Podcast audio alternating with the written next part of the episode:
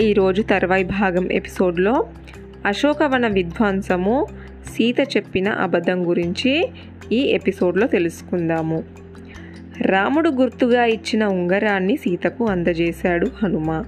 అలాగే తాను సీతనే కలిశానని దానికి సాక్ష్యంగా సీతమ్మ చెప్పిన కాకాసుర వృత్తాంతాన్ని శ్రద్ధగా గుర్తుపెట్టుకున్నాడు హనుమ. రాముడికి దానిని గుర్తు చేస్తానన్నాడు.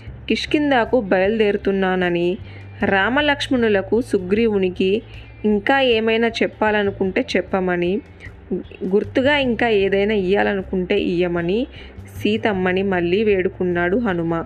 అప్పుడు ఇలా అన్నది సీత. ఇంకా ఏం చెప్పను? నా బదులు నువ్వు రామునికి నమస్కరించి క్షేమం అడిగానని చెప్పు. అలాగే నా ముద్దుల మరిది లక్ష్మణుని కుశలం అడిగానని చెప్పు. వానరరాజు సుగ్రీవుణ్ణి ఆయన ఆప్తులందరి పేరు పేరున అడిగానని చెప్పు. అలాగేనమ్మా అన్నాడు హనుమ. హనుమ రామునితో ఓ విషయం మాత్రం గట్టిగా చెప్పు. ఎన్ని కష్టాలను ఓర్చి అయినా ఓ నెల మాత్రమే నేను బతికి ఉంటాను అని చెప్పు. ఆ తరువాత ప్రాణాలతో ఉండనని చెప్పు. తల్లి అని ఆందోళన చెందాడు హనుమ. అలా ఆందోళన చెందుతున్న హనుమపై పెను భారాన్ని మోపింది సీత అన్నదిలా. రాముడికి ఏ విధంగా చెబితే ఆయన ఏ యత్నం చేస్తే నన్ను ఈ కష్టాల నుండి గట్టెక్కించగలడో ఆ విధంగా చెప్పి నన్ను ఉద్ధరించే బాధ్యత నువ్వే తీసుకోవాలయ్యా. సరే అన్నట్టుగా తల ఊపాడు హనుమ. అంతలో గుర్తొచ్చిందేదో సీతకి. కొంగుముడి విప్పి చూసిందామే. అందులో కెంపుల జడబిల్ల ఉన్నది. ఆ బిల్లను హనుమకు చూపిస్తూ అన్నదిలా. హనుమ ఈ జడబిల్ల పెళ్ళివేళ నాకు మా నాన్నగారు పెట్టారు. మా అమ్మగారు దీనిని నా శిరసున అలంకరించారు. ఇది చాలా బాగున్నదని శ్రీరాముడు చాలాసార్లు నాతో అన్నాడు. దీనిని చూడగానే రామునికి నేనే గుర్తొస్తాను. తీసుకొని వెళ్ళు. రామునికి దీనిని చూపించు అన్నాడు. అలాగే తల్లి అన్నాడు హనుమ. సీత అందజేసిన జడబిల్ల అందుకున్నాడు. ఉంగరంలా దానిని చేతి వేళ్ళకు ధరించాడు.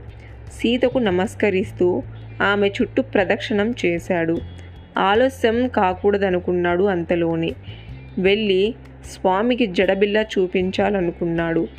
హనుమ ప్రయత్నాన్ని గమనించిన సీత అన్నదిలా నాయన నిన్న పగలంతా సముద్రాన్ని దాటి ఎంతో శ్రమపడ్డావు. రాత్రంతా నన్ను వెతుకుతూ నిద్రపోలేకపోయావు. బాగా అలసిపోయి ఉంటావు. అందుకని ఈరోజు చాటుగా ఎక్కడైనా విశ్రాంతి తీసుకో. రేపు బయలుదేరు. ఆలోచనలో పడ్డాడు హనుమ. నువ్వున్నావన్న ధైర్యం గొప్పదయ్యా. నా కోసం ఈ ఒక్కరోజు ఉండవయ్యా. కాదు ప్రభు నీ కోసం ఎదురు చూస్తున్నాడంటావా? వెళ్ళిపో. ఒకటి మాత్రం నిజమయ్యా. నీ రాకతో పోయిన నా ప్రాణాలు తిరిగి వచ్చినట్టున్నాయి. నువ్వు ఇప్పుడు వెళ్ళిపోతే మళ్ళీ పోతాయేమో అన్నది సీత. అయ్యయ్యో! బాధపడ్డాడు హనుమ. ఆ బాధలోనే అడగనా వద్దా అన్న సంశయంలో సీతమ్మ ఉండడాన్ని గమనించాడు హనుమ. సీత ఏదో అడగాలనుకున్నది అడగలేకపోతున్నది. ఏమై ఉంటుంది? ఆలోచించసాగాడు హనుమ. అంతలోనే సీత అడగానే అడిగింది. హనుమ నాదో చిన్న సందేహం. అడుగమ్మా నా గురించి నువ్వు చెప్పిన వెంటనే రామలక్ష్మణులు సుగ్రీవుడు వానరబల్లు సేనలు యుద్ధానికి సిద్ధమై అంతా సముద్ర తీరానికి చేరుకున్నారనుకుందాము. వారంతటా అంతటి సముద్రాన్ని లంఘించి ఇక్కడికి రాగలరా? గరుత్మంతుడు నువ్వు వేరు రాగలవు. మిగిలిన వారికి ఎలా సాధ్యం?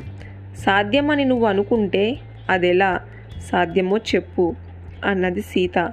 తల్లి నీ కోసమే రాముడు సుగ్రీవుడు స్నేహితులయ్యారు.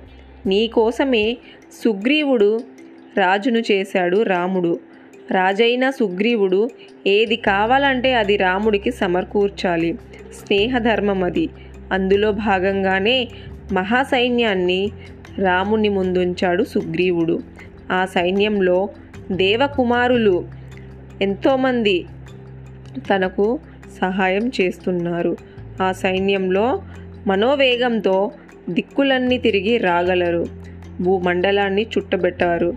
నాకంటే అధికులు నాకు సమానులు చాలామంది ఉన్నారమ్మా. వారిలో నేనే హీనుణ్ణి. నేనే నిన్ను దర్శించుకోగలలేనిది. వారి సంగతి వేరే చెప్పాలా? అన్నాడు హనుమ. తర్వాయి భాగం నెక్స్ట్ ఎపిసోడ్లో తెలుసుకుందాము.